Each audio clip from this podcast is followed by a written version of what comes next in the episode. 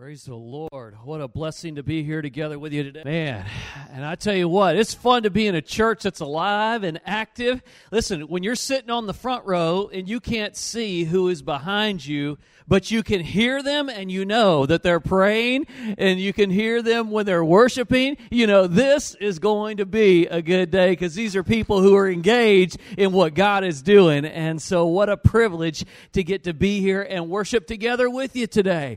And I didn't just come to preach, I came to seek God together with you. I may be able to have a part in this service, but you have a part in this service too. And so, together, we're going to go after God and see what He does today. And what a privilege you guys have. You have this incredible pastoral team that's here that serves you and leadership team. And, and I love that your pastors have not only a heart for this church, for you, by the way, you know the church is not the building, right? It's the people. You know that, right? Okay, good. And so you had good teaching. That's good know. And so they, they have a heart for you, but not just you, but this whole community. Man, for this whole parish, that is so awesome to know that somebody is thinking, hey, we there's more people out there that we can reach for Jesus. And what a blessing to get to be here. And so, man, what a what a great joy and honor and was so privileged when uh, when Brother Ron wasn't able to come to be able to step in and pinch hit. And uh, you know, when you sit the bench and the coach calls your name and says, "Go pinch hit," that's a pretty good day that's a pretty good day. And so uh, you go grab that helmet and that bat, you go out there and swing. So uh, I like to have a little bit of fun, and then we'll get serious with the Word of God. But uh, but uh, you know, uh, a minister went into his closet one day, and on it happened to see on his wife's side this uh, jar that had six eggs in it and beside it was uh, a stack of money and he counted it was a thousand one dollar bills and, and, he asked his wife, said, "Honey, what's what, what's the deal with the eggs and the and the money in the in the closet in there on your side?" And she said, "Oh, well." all these years that we've been married, every time you preached a bad message, I would put an egg in the jar. And he, you know, he's feeling pretty good. He's like, all right, I've only, over all these years, I've only preached six bad messages. And he goes, well, what's the money? She said, well, every time I got a dozen eggs, I, I sold one for a dollar. so hopefully, hopefully, you won't have to endure one of those egg messages today today or tonight. We'll ask the Lord to help us in a moment to uh, to do that. But uh, it's my joy and privilege to get to serve the Lord. Uh, I didn't always live for Jesus. I grew up in a pastor's home, uh, was saved at age five, baptized in water, baptized in the Holy Spirit at church camp, called to preach at age 15 at an all night prayer meeting, but at 16 walked away from my relationship with the Lord and didn't come back to Him till 20. Let me just tell you something. There, uh, there's no way I deserve to stand in this pulpit today, but by the grace of God, I get to be here. And He forgave me and wiped all that away and somehow chose to say, Yeah, I still want to use you and do that. And so when I say it's a privilege for me to stand here today, I don't take that lightly, but I take the, the, the privilege of getting to preach and share the Word of God very seriously.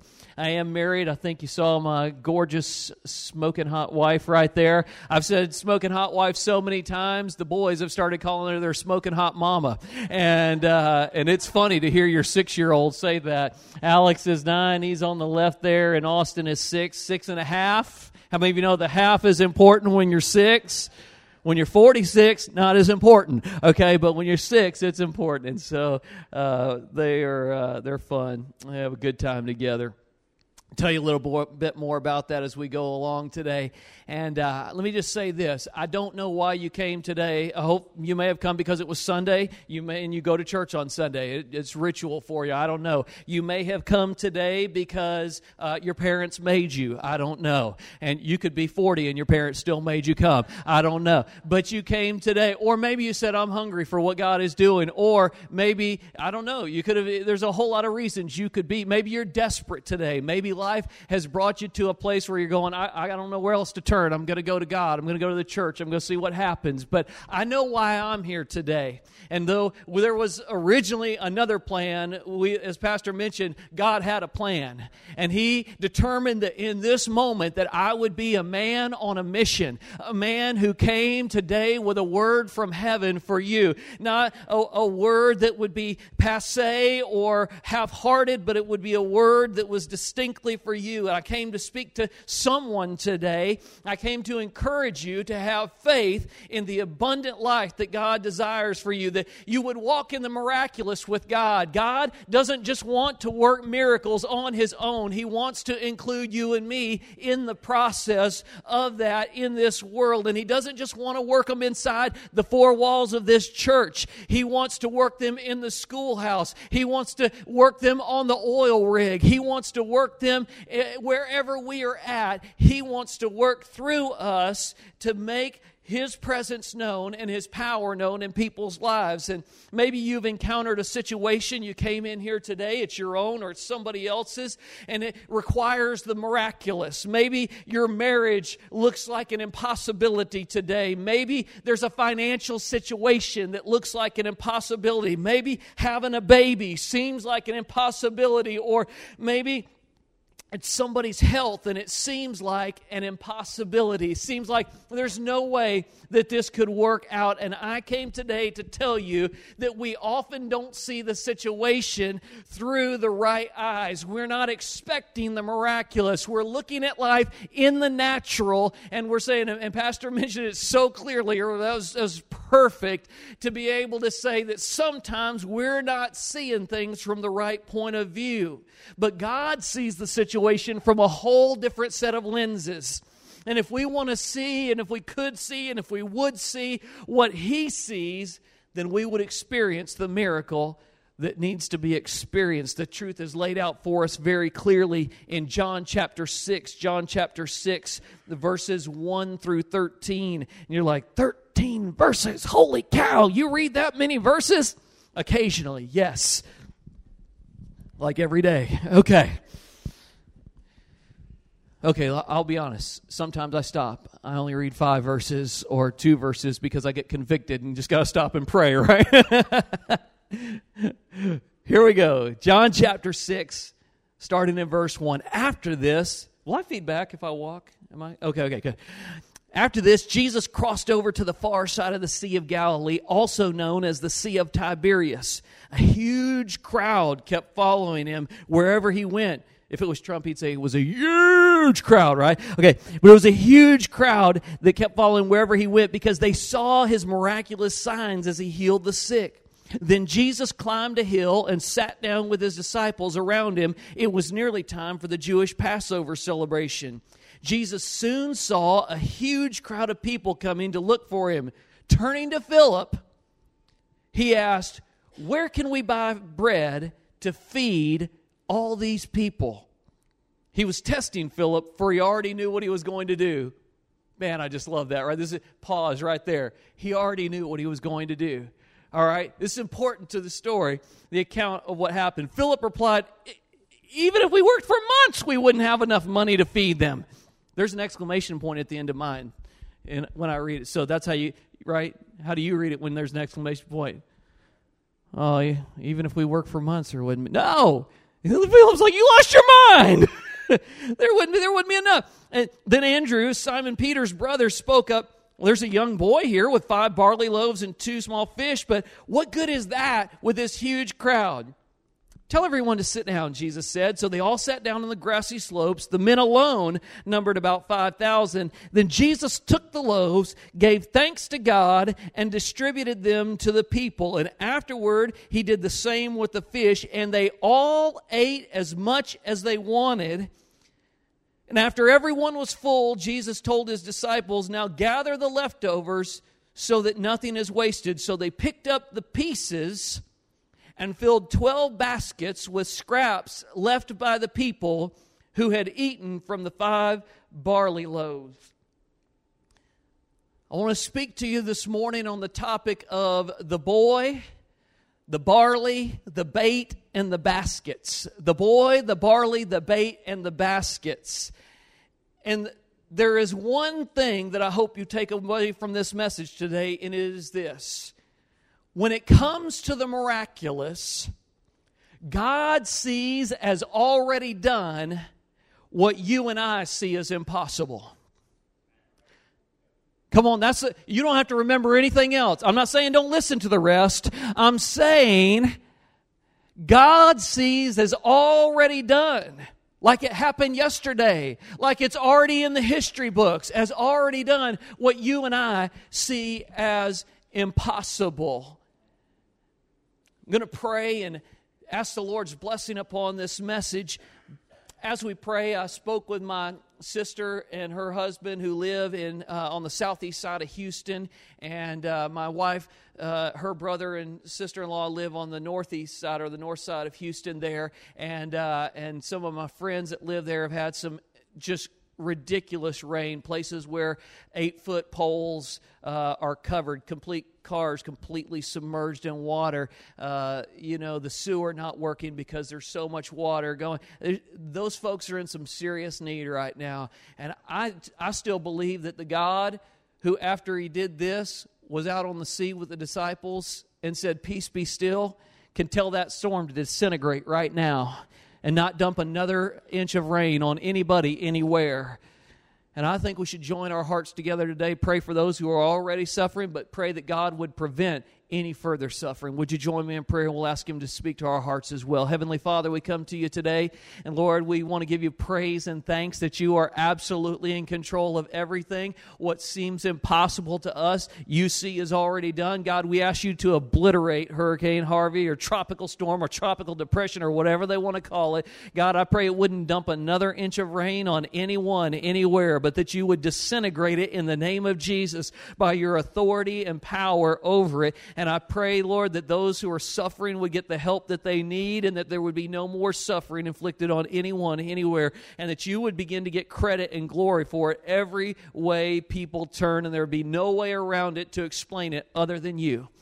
And I pray that you would speak to our hearts and our lives today, Lord, that we would be able to receive your word and live in it in a new found way. And we thank you so very much. We ask it in your name, Jesus. Amen. As we look at this account from Scripture, and this is not a story, this is not a fable, this is not a fairy, this really happened. There was a time when Jesus is healing the sick and he's teaching, and people are getting ready to travel to Jerusalem. That's why it says it was, he, John notes that it was close to the Passover time.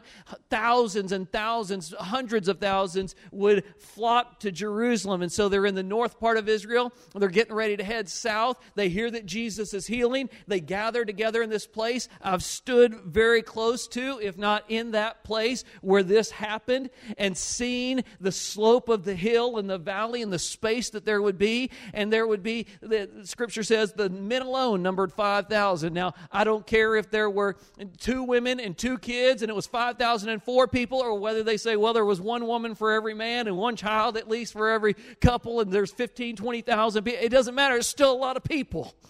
I don't know last time you got around 5,000 people. That's a lot of people. And they're there, and as they they come to this moment and Jesus is healing and, and doing all these miracles, he decides that he's going to do something else big. And he looks over at Philip and he says to Philip, and Philip's kind of in that second tier of disciples, isn't he? He's not Peter, James, or John right? He's not part of the inner circle, but he's kind of in that next tier. He's not, he's not in the bottom tier, those guys that we can't even remember their names when we try to count the 12 disciples. He's kind of in the middle, right? So just average guy, right? And he's there and he looks over at Philip and thinks, oh, this ought to be fun. Let's do this with Philip. Hey, Philip. Where, where could we buy food? Now, Philip's from Bethsaida, right near where this happened. So some scholars say, well, he asked him because he lived there in the area, hey, where's the best place to go get some bread for all these people? And so either way, he asks Philip, where can we get some bread for these people? Where can we buy this?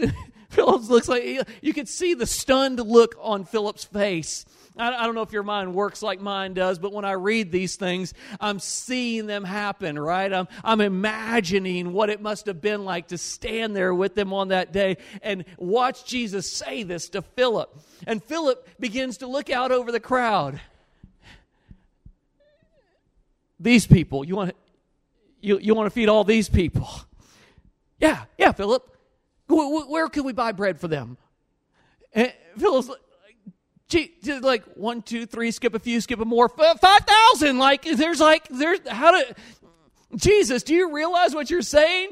The sheer numbers. And what happens is Philip begins to see the insurmountable need the insurmountable need. He begins to, to look at the situation and he says, Jesus, the need is so great, we can't even overcome it. It's an insurmountable need. And, and, and, instantly, if you're one of those people who has to make things happen in life, how many, how many of you are those people? You're the person, somebody comes up with a great idea. Some goofy dreamer like Alan comes up with an idea and says, You know what I do? Let's do this and you're going, oh, okay, um, when do you want that? Where are we going to, uh, how, yeah, how many of you are that person? You start calculating, right? You got to, and you start coming through and you're going like, uh, and so Philip begins to count the people that are there. And then he begins to say, okay, if we're going to feed each one of them, it's going to cost us this much to feed. Uh, okay, so Jesus, let me tell you why this is not going to work. This is not going to work, Jesus, because if you've noticed the insurmountable number of people that we have here, you multiply that by this amount. There are 13 of us. Well, okay, we won't make you work because uh, you're the Son of God. And, and, and, really, we probably shouldn't count Judas because we know how that works out. But anyway, uh, you know, there, there's the rest of us who are really committed. And if we worked for uh, scripture says some say two months or three months but two, let's just say two months if all of us worked solid every day for two months we still wouldn't have enough money to feed them and they're not going to wait around two months for us to feed them one meal Jesus, do you understand what I'm saying? There's not enough. Well, there's no way. The need is too great. And he looks at it and he says, I just can't fathom how this would work. And I know kind of what he feels like. I, I gave away a little bit of the, the story because you've already seen the picture of me and my wife smiling with two kids. But there's some days that we were not smiling because we didn't have kids yet and we couldn't have kids. We had been to the doctors, and the next step for us was fertility treatment. And we had had friends who had tried fertility treatment and it hadn't worked yet and it was going to cost about $20,000. And we were like, we don't have $20,000. And we began to say, well, Lord, what are we going to do? And we felt like God placed orphans and adoption on our heart. So we began to pursue adoption. We decided that, you know, we felt that God was directing us to, to adopt from China. And so, man, we put in our request. We even said, God, we'll take a child with special needs. We'll, we, we just want to have children in our family. We got a lot of love, and we want to share that with somebody else. And we know there's kids who need parents, and we can do this, God. You could use us to do this. And I'm telling you, it we got into that. It was supposed to be a nine to 12 month process. We stayed in that process for six years before we finally had to get out, and it never worked. There were Sunday mornings like this when I would get up and I would get in my vehicle and I would drive across this state to go preach somewhere. And I would have conversations, sometimes two, three, four hours. I was driving on a Sunday morning to get someplace. And I would say, Okay, God, it's just you and me in the truck right now. I got a sermon laying over there in that seat beside me that I can preach this morning. But I want to know something, Lord. What do you really expect me to say to people? How am I supposed to tell them that you're going to answer their prayers when you won't even answer mine? Now, you could look at me and you say, You shouldn't talk to God like that. You're, he should have struck you dead. Well, it probably should have, but he didn't because of his grace and his mercy and his love. Sometimes we understand when our kids are frustrated and hurt and they can't fix it. Listen, I was watching preachers' kids having sex outside of marriage and get pregnant. We had family members who were getting pregnant outside of marriage. I was hearing friends say, Oops, slipped up. We're having another one. Another one? Accident? We don't need, God, we're doing everything we possibly can. and nothing can fix this. The need seemed insurmountable. And one Sunday morning, I was going down to Marrero on the West Bank of New Orleans, and I was going to be preaching, and I got, I was sitting on the front row, and I was getting ready. They were getting ready to introduce me. The pastor was about to introduce me to everyone, and, and his wife was playing the keyboard, and she says, "Honey, before Alan comes up to preach, most people don't know their story. I know their story. They really want to have kids, but they haven't been able to have kids, and the adoption is not working out, and they really want to be. So before we release our kids to go to kids' church, the kids were in us in the service with us in that early part. She said, "Let's have them." the kids pray for Alan. Well, I've been prayed for a bunch of times, okay? By a bunch of people, very spiritual people, good people, loving people, caring people. And I thought if one more person prays for me, I'm going to punch them in the throat. I just don't even want, like, I was not very holy. I promise you. I, God should, uh, you're right. Yeah, I know. Some of you look at me and go, wow, you're a, why did Pastor have you? You're a jerk. Anyway, and so, and so I'm standing there and, I, you know, and, so I'm, you know, and I was like, well, this ought to be cute. Kids praying for me, you know, and, and stuff. And so I expect, you know, here's 15, 20 little kids, and they come up and they stand and they start praying. Well, at that church, somebody had taught those kids how to pray.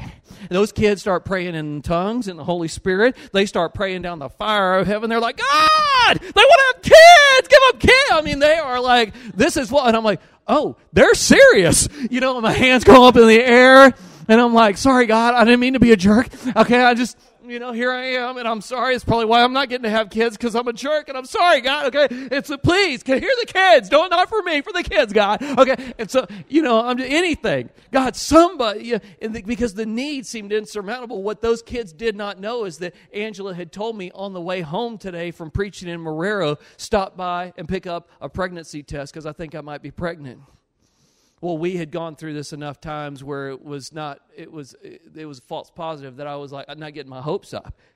But these kids prayed and i pick up the test and i go home and she takes the test she's pregnant. And this insurmountable need i was like I probably bought the wrong test. So I like I go back, I go, I go, I go back. I go like the, probably the most expensive one's got to be the best one. Let's buy two of them just to make sure, you know. And go boom, boom, boom. Go to the doctor. The doctor says she. They do the little test. She comes back in the room, and she's they've been through this whole process with us, you know, or whatever. They know everything that's going on in the whole deal. She opens the door. They're Christian folks, and and sets down the clipboard on the on the little counter right there. Throws open her arms and goes, oh! Angela. She said, baby, she said, the, the hormone level that tells us that you're pregnant, I've never seen one register this high before. You're not just pregnant, you are pregnant. See, it seemed like an insurmountable need to us, but what we see as impossible, God sees as already done. Now, you move on in the account and you find that Philip, Philip just looks at it and goes, this is, uh, this is bad. Shift over in the account to Andrew, and Andrew, you go, okay, well, at least Andrew's doing something about it. Andrew goes and finds a kid and says, Hey, Jesus, got this little kid here. He's got five loaves of bread and two fish, and it's not much, but in fact, God, let's just be honest. This is an insufficient supply. So Philip sees the insurmountable need, and Andrew sees the insignificant or the, the insufficient supply. And it's really just the other side of the coin, of the same coin as Philip. It's, it's saying, we still don't have enough to make it happen. I tried on my own, but it wasn't, man, Pastor, you said it earlier. We can try all we want on our own, and it's still not going to be enough.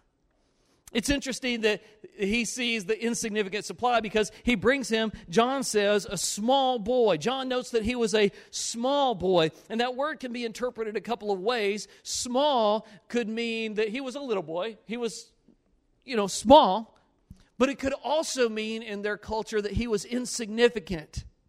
In fact, there are some scholars who say that it wasn't just his happy meal that his mom had packed him for that day. No, it was possible that he was uh, a servant or a slave, and because the crowds were going through, that he was out there working to make money, and he was selling bread and fish, and the little bit that he had left, he was selling. That's what he had left when they bring him to Jesus. That's that's some of the thought that. But here's this insignificant child. First of all, children in that culture, just not super, I mean, like, a little more expendable probably than we would think in America today.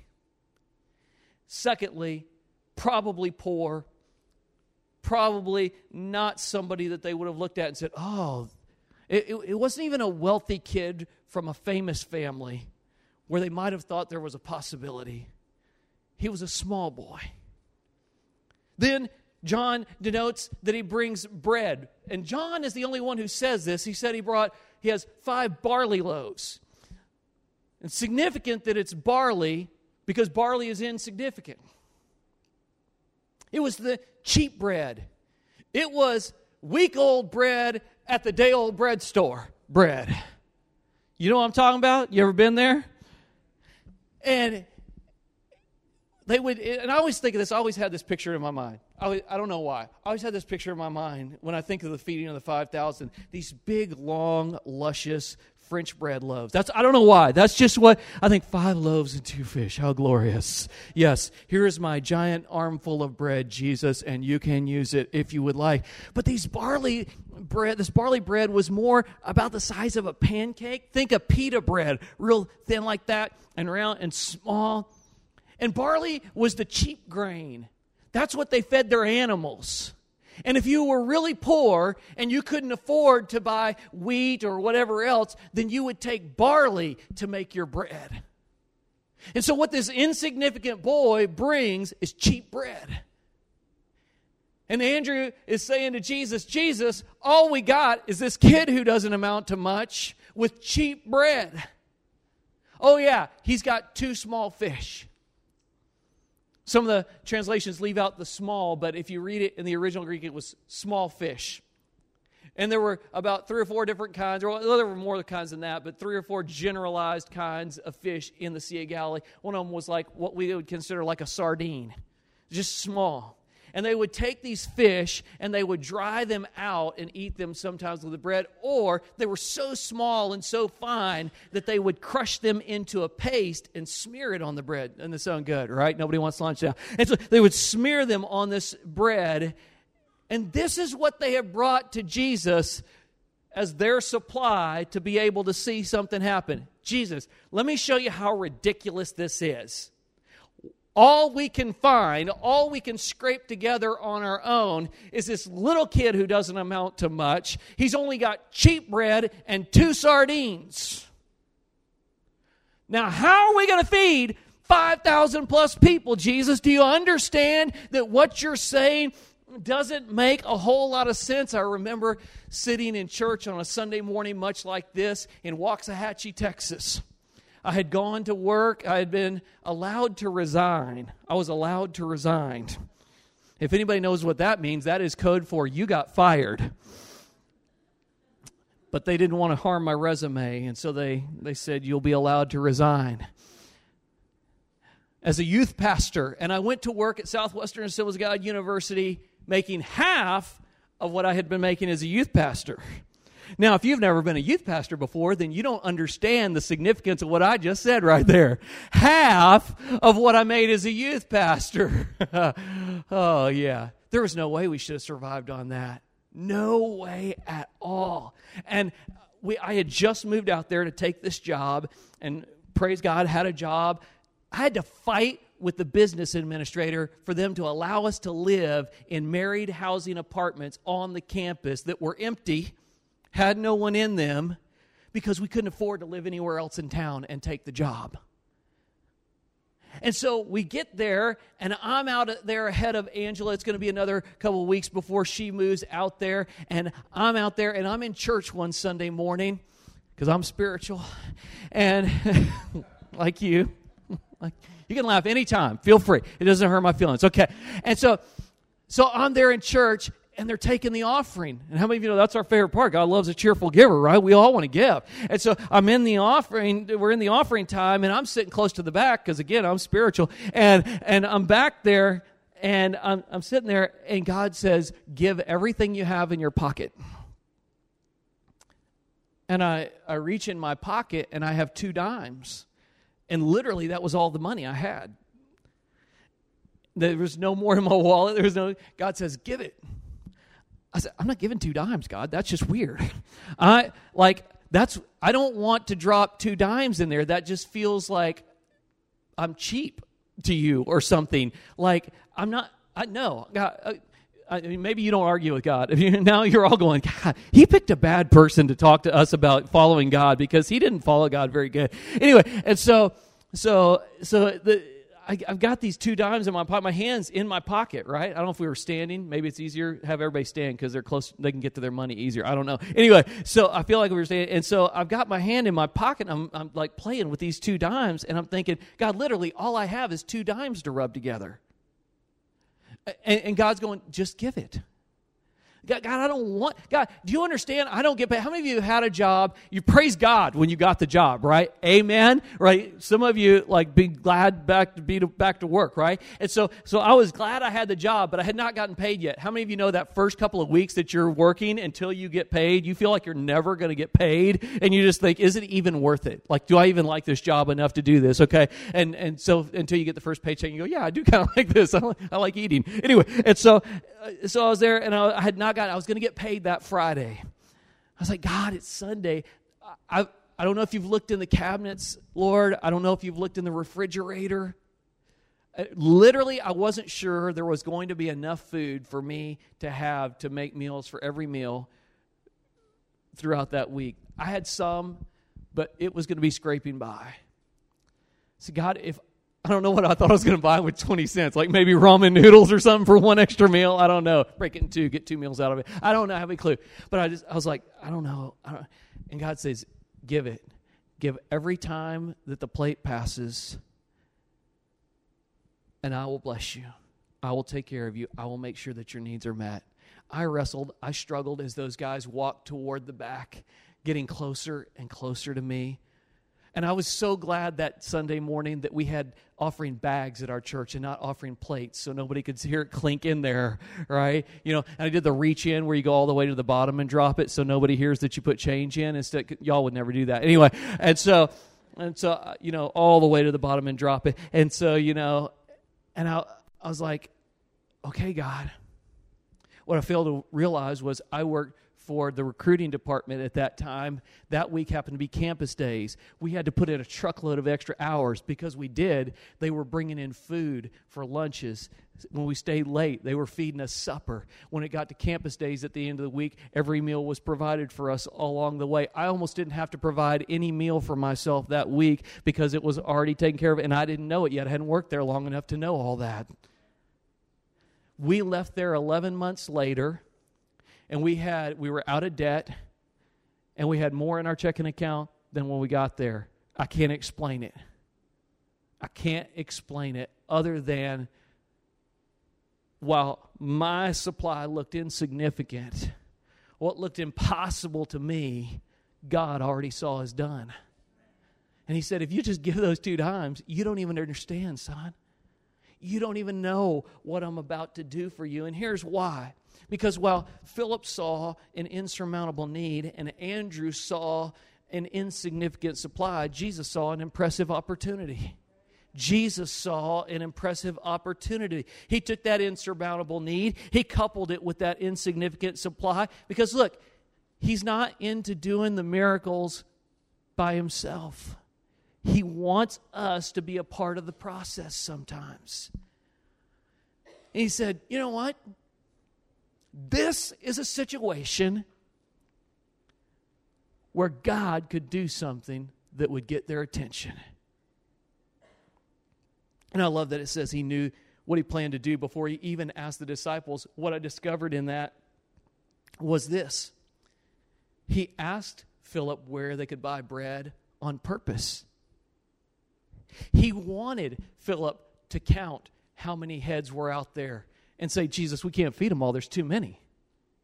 He wanted Andrew to come along and say, All we've got is one small kid with cheap bread and sardines. Jesus, he wanted them to get to that point where they understood that they could not do it on their own. That they would need to, in fact, it's almost as if he sets the ball on the tee, hands them the club, and says, Wow, boys, I guess if you were going to feed this many people with just that amount of stuff, Why, you'd have to be God, wouldn't you? Here's the club. Take a swing right? I mean, he is setting them up. He wants them to identify their extreme need and their severe lack because it would prove that only a miracle would work in that situation. He wanted them to depend on him. He was always wanting them to depend on him for everything. Alan, are you saying that God would allow us to face a situation that looks so impossible that he would have to work a miracle to get us out of that jam? Absolutely. I'm suggesting exactly that. I'm saying we see life from a different perspective than he does. We don't see it from the same set of lenses. He looks at it and says, I could do something there. We look at it and say, It's impossible. He says, No, it's not. It's already done. I've already decided. I've already determined I'm going to do this. You just need to see that it's going to take me to do it. He'll allow us a little discomfort temporarily, only to include us in a miracle that lets Him shine to those around us. It's so interesting that, that He does that and he, and he reiterates it to them. And I won't take time this morning to go through because I took a little extra time with some of the other things. But at the end, when Jesus is risen from the dead, the only other time that it mentions small fish is when Peter has said, That's it, I'm going fishing. We haven't seen Jesus for a couple of days now. I'm not sure what's going on. I'm going fishing. They're out there, and somebody from the shore hollers, Have you caught anything? And they've heard this before, but it doesn't register right away.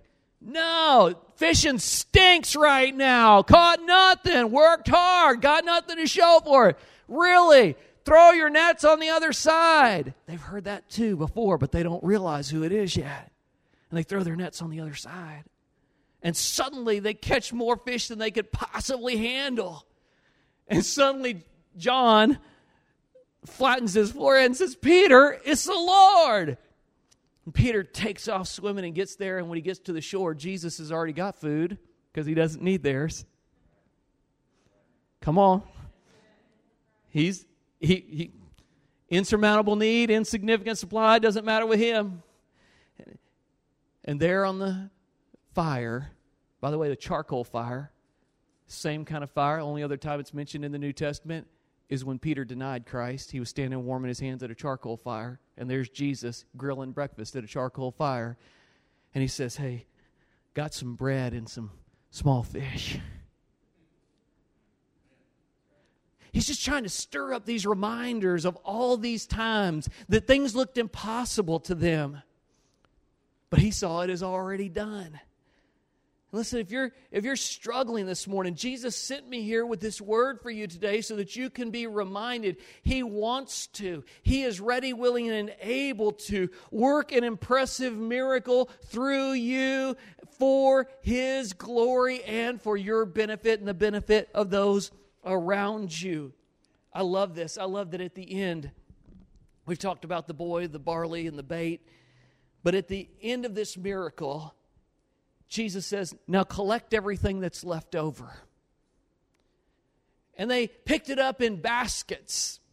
These baskets were like carry on luggage. It was what a traveler would have carried with them when they went places. And so they were all getting ready to head to Jerusalem. And so people had these baskets. I don't know if it was the disciples or somebody else, but they had these baskets. And it says that they picked up pieces of bread. And it wasn't, when you get into the original language, again, I'm not a genius. I just have like online software that helps me. Okay? And so, but as you get into it, you find out that it was not it was not pieces that people had eaten off of. These were pieces that were broken, had not been eaten off, and were just left over. And they collected 12 baskets full. And man, I read that the first time, and I was like, mmm, that is good, God. That's, God, you can take the broken things in life. Come on, hallelujah. When you're a preacher, you see it in everything, okay? And you're like, God, you can take the broken pieces and you can just make something wonderful out of it. I just really felt like almost checked. Like God said, go, go read that again. I, I'm not taking something that's messed up and trying to make something out of it. Those were the remainders of the miracle. Those were the leftovers. They were the remainders to be a reminder. I mean, come on. How many of you know that as those disciples left with baskets of food that day, do you think that they came across a hungry person on the road and they're like, oh, sorry, bud, I don't think we can help you out. We don't really have enough. They just saw him feed thousands and they got the leftovers. Uh, my, do you think that they, like, as they were eating it on the way, they stopped and they were like, uh oh, kind of getting to the bottom of my basket. I hope I don't starve. I hope I don't go without. My guess is that if they're like us, they were so amazed by the miracle that as they get to the bottom of a basket, they go, I wonder if it's going to keep going. Like, I wonder, I want, like, if we pull the last piece out and we look back in there, is there going to be another piece there? Do you think that they had to worry again whether food was going to be provided? No. Now, let me just say, there's times when God does something in our life and it's so miraculous and we're like, wow, that was crazy great. But then we face another situation that's not exactly like that one and we start freaking out again. Ah, it's impossible, right? Because they could be on a storm tossed sea and it doesn't matter that he fed the 5,000 because now this situation looks impossible. And it doesn't matter when they face somebody who's demon possessed and they can't seem to cast the demons out and it seems impossible to them. They, they're not remembering that because God did this over here, the same God who did this is the same God who will take care of it. How many of you know we do that? Let's just be, you don't have to raise your hand, just do your eyebrows like this if that's for you, you know. Nobody else will know, just you and me. We just look at it and we go, oh God, it looks impossible. Come on, should I should I worry about whether I'm gonna have food to eat this week after I remember what God did for me and not walks at you after giving my last two dimes? I shouldn't. Should I worry now that we have two kids whether God will work some miracle on my behalf? I shouldn't. But how many of you know sometimes we do? Let's just be real. Let's be honest. Let's be genuine. And not just us, but people around us in life. How many of you know some of them don't even know Jesus? They look at their situation, they go, This is impossible. The need is insurmountable, the supply is insignificant. When you hear that, you ought to light up. You ought to be like, mm, Come on, somebody. You got to, woo! Listen, you, somebody tells you, somebody in your life says, but you don't understand how bad it is. Really, how bad is it? Go ahead, tell me. Because I know a guy. I know a guy. And listen, he wants to include you in the process. He wants you to be the one. He, he might look at you and say, Heath, Heath, that person, they're going to die probably if somebody doesn't heal them, huh? Yeah, Jesus looks bad. Looks real bad. Huh. The medicine's not working, huh? No, Jesus, the medicine's not working. Huh. I said, tell you what, Heath, why don't you, why don't you lay hands on him, pray for him, and I'm, I'm going to be right there with you. Let's see what happens.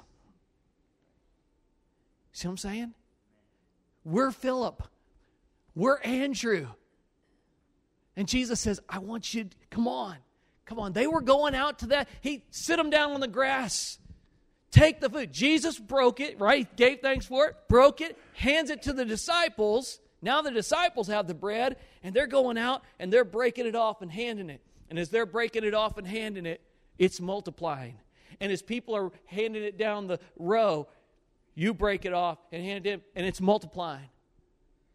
And he's incorporating everybody in the miracle. Can I just tell you that in LaSalle Parish, there are needs that seem insurmountable. There, eh, the supply, you may go, our church can't do all this by ourselves. That's a great moment because at that moment, Jesus can say, Yeah. That's why I empower you with my Holy Spirit to be able to step into that insurmountable need with an insignificant supply and watch me work the miraculous because I see an impressive opportunity to do something that can change this forever. Forever. And so we want to give you that opportunity, man, to just take a look at your situation today in your life and man, Miss Stacy, maybe you can come back. And uh, or Miss T, somebody. Well, and I may did I say wrong name? I may said the wrong name, but I don't know what your situation is today, or the situation of those around you, but I know, I am convinced that God wants to not only work in your life, maybe you're the one who needs the miracle, but in the lives of those around you. He wants to incorporate you into the miracle taking place. Not so that you can get the credit, but so that your faith can be built up. And the next time you face a situation, you'll be able to say, He'll come through. He'll come through. He will come through. We have a little board that Angela made. She's kind of craftsy like this. And so think Pinterest, all right? And above the window in our kitchen, there's this little board that just says, Remember.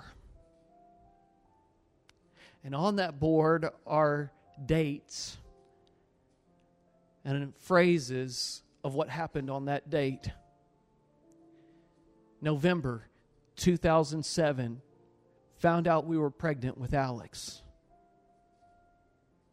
Now, around this board, statements of moments when the need was insurmountable and the supply was insignificant. But Jesus saw an impressive opportunity to do something through Alan and Angela and for us. And now, when we get discouraged and we say, God, how is this going to work?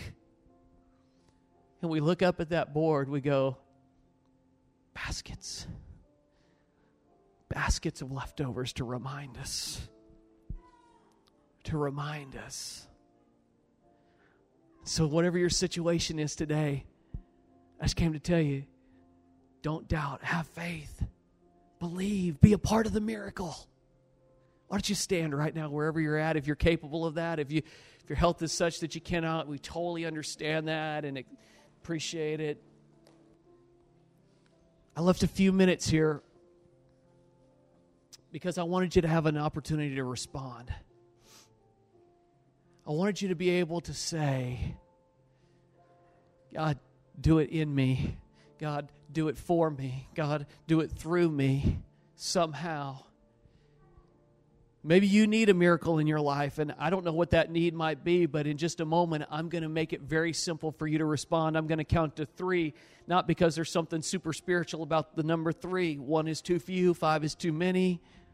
You just need to know when to move.